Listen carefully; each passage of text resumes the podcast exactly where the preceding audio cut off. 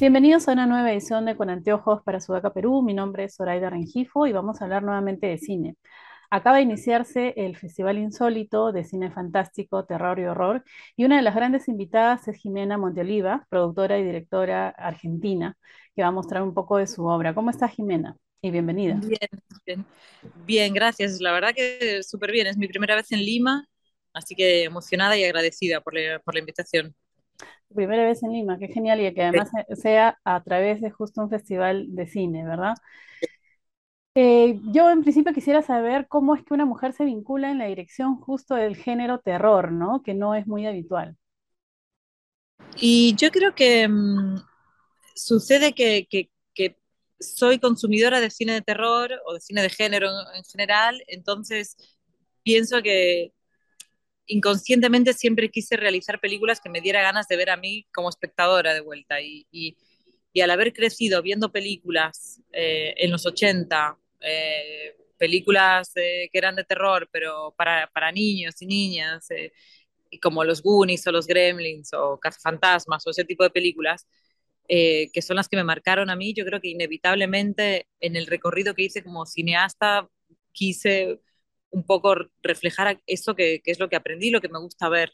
Así que mm, no, no, no fue buscado, pero creo que es inevitable que, que esté marcado lo que hago con, con, lo que, con lo que he visto y lo que veo. Claro, o sea, porque de hecho es, es, hay todo un registro, ¿no? De la experiencia cinematográfica bajo el terror, como mencionas, y Mm, efectivamente este, había mucha producción, además ligada también al cine infantil. ¿Cuál es el lenguaje que tú sientes que estás proyectando en tus películas, siendo además mujer? Repito mucho eso porque no es habitual encontrar en la cinematografía de terror, este, ahorita sí están saliendo como que muchas, pero digamos igual no es habitual encontrar, digamos, una presencia femenina desde detrás de la cámara, ¿no? O sea, desde la dirección. ¿Cuál es, cuál, cuál crees que, cuál sientes tú que es la perspectiva tuya como directora? Yo siento que es cierto que históricamente no hubo tantas mujeres directoras, pero las hubo. claro. Siempre como que se, se- se- viste que se silenciaron un poco más, pero las hubo y cada vez hay más porque cada vez es menos eh, tabú para una mujer decir y proclamar que le gusta el cine de terror. Como que históricamente el cine de terror siempre se pensó para que el espectador fuera varón. Como Claro, que los directores varones hacían películas que por ahí, aunque eran protagonizadas por mujeres, pero eran protagonizadas por esas mujeres que el varón quería ver. claro. Eh, entonces, siento que lo que me gustaría es empezar a, a, pensar en un cine de terror que sea también para consumo femenino. A las mujeres nos gusta mucho el cine de terror. Eh, de hecho, en mi círculo cercano creo que a, a, mis amigas les gusta más que a mis amigos el cine de, de terror. Entonces, creo que por más que también tenemos algo atrofiado nosotros, por, por cómo lo, por, sí, por, por, por, lo que venimos viendo en los últimos 40 años sobre cine de terror, con estas protagonistas y con, y con, esta estructura siempre tan masculina y patriarcal. Entonces, por ahí no, no nos damos tanta cuenta, pero, pero siento que lo que a mí me gustaría es romper con eso y empezar a pensar en cine de terror de una manera no patriarcal y, de una, y con una mirada no masculina, e intentar pensar en un cine de terror desde la mirada femenina y pensada para una consumidora mujer. Eh, creo que eso es lo que intento y intento que me salga, no lo sé pero en eso estoy, esa, esa, es un poco mi pelea hoy. Buenísimo. ¿Por qué crees que, que, el espectador en sí, y hablo ya en general, ¿no? Este, tiene esta fascinación por ver el horror y el terror en la pantalla? Porque es divertido, porque está bueno. Eh, no, y, y, y, además porque siendo, hago cine, cine de, de género, género me refiero a, a el, el, género con todos sus su, subrubros dentro del género, o sea, no, no, necesariamente terror, también hay thriller psicológico, hay, hay acción, hay, hay, no sé, home invasion, hay un montón de otros, otros subgéneros, ¿no? Pero yo creo que es porque es un cine que al verlo te, te genera una sensación, ¿no? Como para mí en lo particular, todo cine, no necesariamente de terror, puede ser un drama tremendo, ¿no? Pero todo cine o todo, todo proyecto, toda propuesta que, que, cuando la ves te genera algo físicamente, ¿no? Como que te, te genera como un, un, subidón o un cosquilleo, todo eso, eh, siento que, que, te alcanza y que te llega y, y, a mí me gusta sentir eso. Creo que eso sucede con más fácilmente con el cine de terror. como que es algo que te genera sensaciones, te genera miedos y te permites tener miedos que en la vida real uno no quiere tener, pero viendo una película puedes permitírtelo y, eso es lo divertido, que sabes que estás a salvo a pesar de todo te das esa licencia justamente por, por, lo que dices al último, ¿no? Porque hay una suerte de protección o una resolución, ¿no? Frente a esa sensación de miedo. Hablabas hace un momento de la perspectiva eh, de las mujeres, de hecho, la perspectiva de género. Hay estos personajes muy potentes y luego, luego vamos a hablar un poco de tu filmografía. Estos personajes que tú has construido en, en tus largometrajes, tienen esa ya visión de una mujer, digamos, más empoderada, a diferencia del cine que has mencionado, hecho este, por el patriarcado, ¿no? O por los hombres durante tantas, tantas décadas, ¿no? Sí, eh, lo, que, lo que procuré es, eh, es, que las mujeres protagonistas de las películas que he hecho, todas tengan como una forma de revertir la, la debilidad eh, que por default debe, debe tener ese personaje, ¿no? Como siento que todas ellas han logrado al final o, durante el transcurso de la película vencer con, con, con, con, ese terror que es el que las acosa o el que las acecha en ese momento. Como que todas han, le han dado vuelta a ese personaje y han, han logrado atravesar algo, ¿no? Como que todas, todas atravesaron algo, como esa, esa pelea interna o externa con la que tienen que pelear. Sí, eso lo, lo intenté en, en, en las, las, las tres protagonistas de las tres películas que he hecho, sí. De acuerdo, totalmente. Y eso ya de por sí tiene un valor impresionante, justo porque incluso yo recuerdo antes películas este, de terror cuando era muy chica, estaban muy relacionadas a las mujeres, como tú dices que los hombres querían ver, pero además muy cosificadas, ¿no? Siempre en escenas este, sexuales ligadas al terror y siempre bajo esa, esa mirada tan pasiva, ¿no? Este, con respecto a la feminidad. Hay una película que indiscutiblemente tengo que mencionar que es este, tuya, que estuvo ya en Cannes, Clementina. Quiero que nos cuentes un poco cómo fue la experiencia de realizar Clementina. ¿Es, ¿Fue tu primera película, este, Jimena? sí, yo había hecho una película anterior, una codirección con otra colega directora, que, que, pero que fue una película como mucho más experimental, entonces yo siento que Clementina es la primera película que yo he hecho porque la hice sola y porque además fue pensada ya como largometraje desde el principio, con un, con un guion, unas cosas más, más estructuradas de, de, de, de cinematografía, ¿no? Un guion y una, eh, un elenco buscado, un, un, trabajo pensado, ¿no? Y Clementina fue, lo que fue de, con Clementina fue que fue una película que se hizo a la inversa de lo que se hace en todas las películas. Quiero decir, una persona cuando quiere hacer una película, escribe un guion, consigue un presupuesto y la filma. Uh -huh. En el caso mío, que tenía muchas ganas de salir a filmar, lo que hice fue, bueno, ¿qué es lo que tengo? ¿Qué puedo hacer con lo que tengo? Y a partir de ahí pensé en la idea del guion. Yo tenía una casa, tenía a la protagonista, la actriz Cecilia Cartaseña, que, que, es amiga mía con la que había trabajado en la película anterior, y teniendo la casa y teniendo la Ceci, dije, bueno, ¿qué podemos hacer con esto? Y a partir de ahí se nos ocurrió, se me ocurrió la, la, la idea de, la, casa embrujada, digamos. Es una película de, fantasmas, de casa embrujada y de thriller psicológico. Es mucho, al no tener presupuesto, porque no teníamos nada, la hicimos sin ninguna ayuda, la hicimos con lo, con puesto, eh, eh, convenimos que fuera una película de eso, de, más de tour de force actoral de Cecilia Cartaseña, como un thriller eh, en el que teníamos que ir descubriendo qué le pasaba a esta chica por dentro, ¿no? Sí, fue más, más eso, a, a la inversa. Y, y, en lo particular siento que es mi película más eh, personal. Y mira, este, justo lo que, lo que comentas, este, me parece tan interesante porque es una película que ha llegado a Cannes, ¿no? O sea, a una categoría en particular, pero ha llegado a Cannes. O sea, tu ópera prima, entiendo, de un presupuesto bastante eh, bajo, muy personal. ¿Y eso qué te hizo sentir? Porque indudablemente habrá sido una sensación espectacular, ¿no?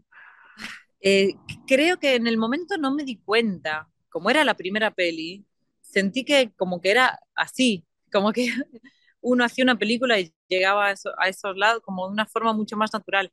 Eh, ahora, después de cuántos años pasaron ya, como ocho años, seis, no, seis, siete años. Ahora como que soy un poco más consciente y digo, wow, como que qué buen paso, pero en el momento no fui muy consciente. Eh, creo que nadie se conforma con lo que tiene o lo que consigue, siempre quiere más. Y en el momento dije, bueno, estoy en Cannes, pero estaría bueno haber estado en otra sección, no sé cómo. Eh, pero ahora digo, no, la verdad que estuvo bueno. Estuvo, la verdad, feliz, feliz. Y con todas las pelis, todas han tenido un recorrido. Esta última también que hice, como todas vienen haciendo un caminito, su caminito, y creo que están en los lugares indicados para cada proyecto. Eso, cada proyecto encuentra su lugar. Y, y, eso lo veo también con la edad y con la experiencia. Así que muy feliz del, del recorrido de todas. ¿sí? Bueno, sí, un poco que, que, se me fue un poco la, la, la, pregunta porque de hecho quería saber un poco el cambio que tuviste para pasar a Matar al Dragón, por ejemplo, ¿no? La, la película que, que, después sigue en tu filmografía. Uh -huh. ¿Tú sentiste que en ese, o sea, para esa segunda experiencia ya había el presupuesto, digamos que había ya el nombre, evidentemente, este, ¿cómo, cómo fue? O sea, de hecho, habrá sido distinto, ¿no? Me imagino. Sí, fue distinto eh, porque sí teníamos un poquito más, no, nunca tuvimos mucho presupuesto, pero tuvimos un poquito más de presupuesto y entonces al venir yo también de la producción de, de largometrajes, yo, yo, arranqué haciendo producción, eh, lo que pensé en esta ocasión, ya teniendo un guion, que es un guion de Diego Fleischer, basado en una pesadilla que tuvo él, lo que hicimos fue, bueno, con el reducido presupuesto que tenemos, qué vamos a hacer, dónde vamos a poner los recursos. Y, y lo que se me ocurrió, y, y me parece que, que, fue acertado, fue poner esos recursos en el arte y en la fotografía de la película. La película es, un, es como un cuento de hadas, es una película fantástica.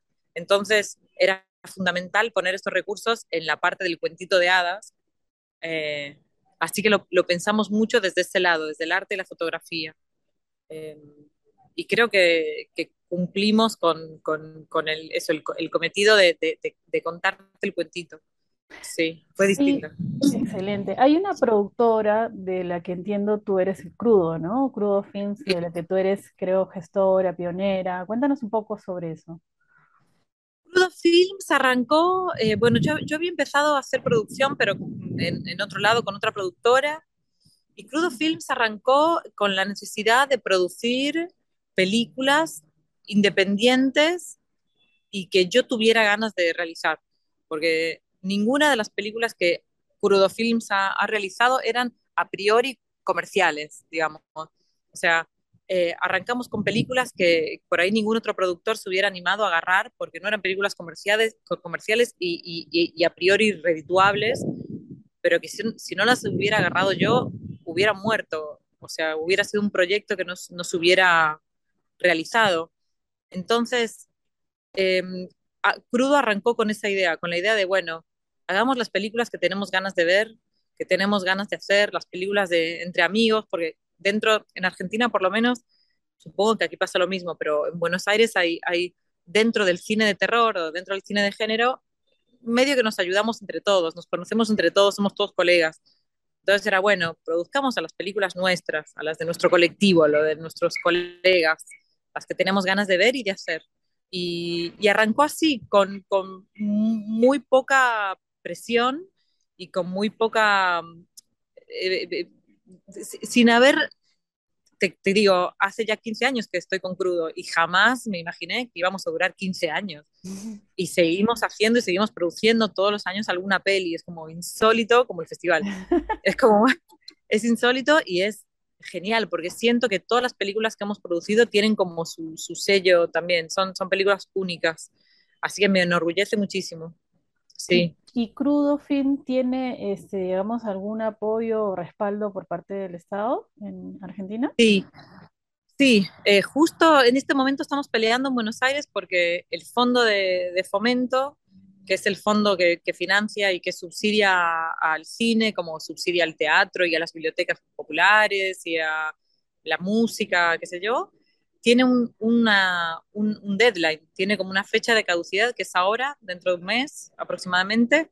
Entonces se está tratando, mañana se trata justo en senadores la prórroga de la ley, que ojalá que se trabaje y que se trate y que se prorrogue, porque porque sí, hay, hay una ayuda gubernamental nacional que nos permite a nosotras realizar largometrajes y eso, a las bibliotecas nacionales seguir existiendo como bibliotecas y, y así.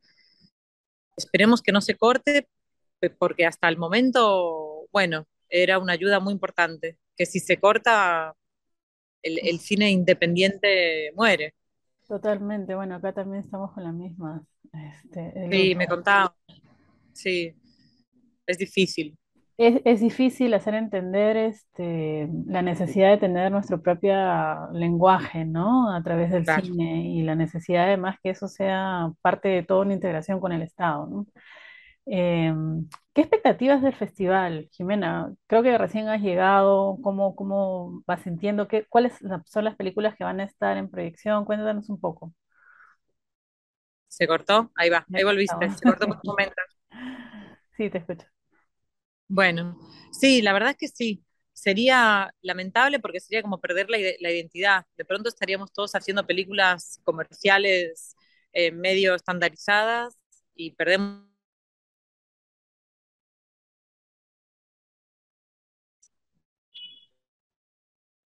Eh, sí, de acuerdo. Te preguntaba eh, qué expectativas con el festival, ¿no? Este, sé que recién has llegado.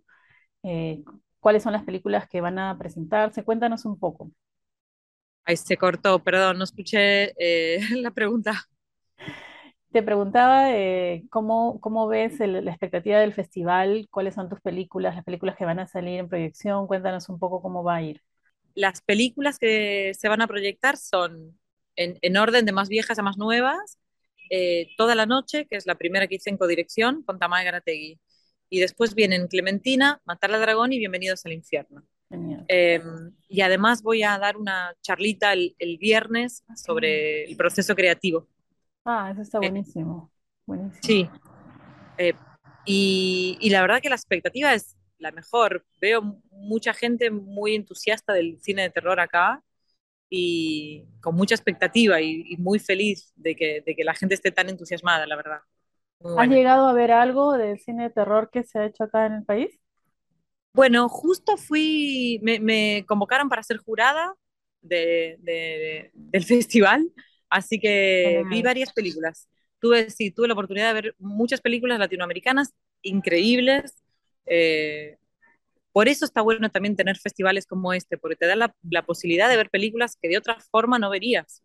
Eh, yo he visto películas peruanas, brasileñas, eh, colombianas, eh, de- pe- panameñas, de varios lugares, va- varios países latinoamericanos, que de otra forma yo no podría ver en Argentina.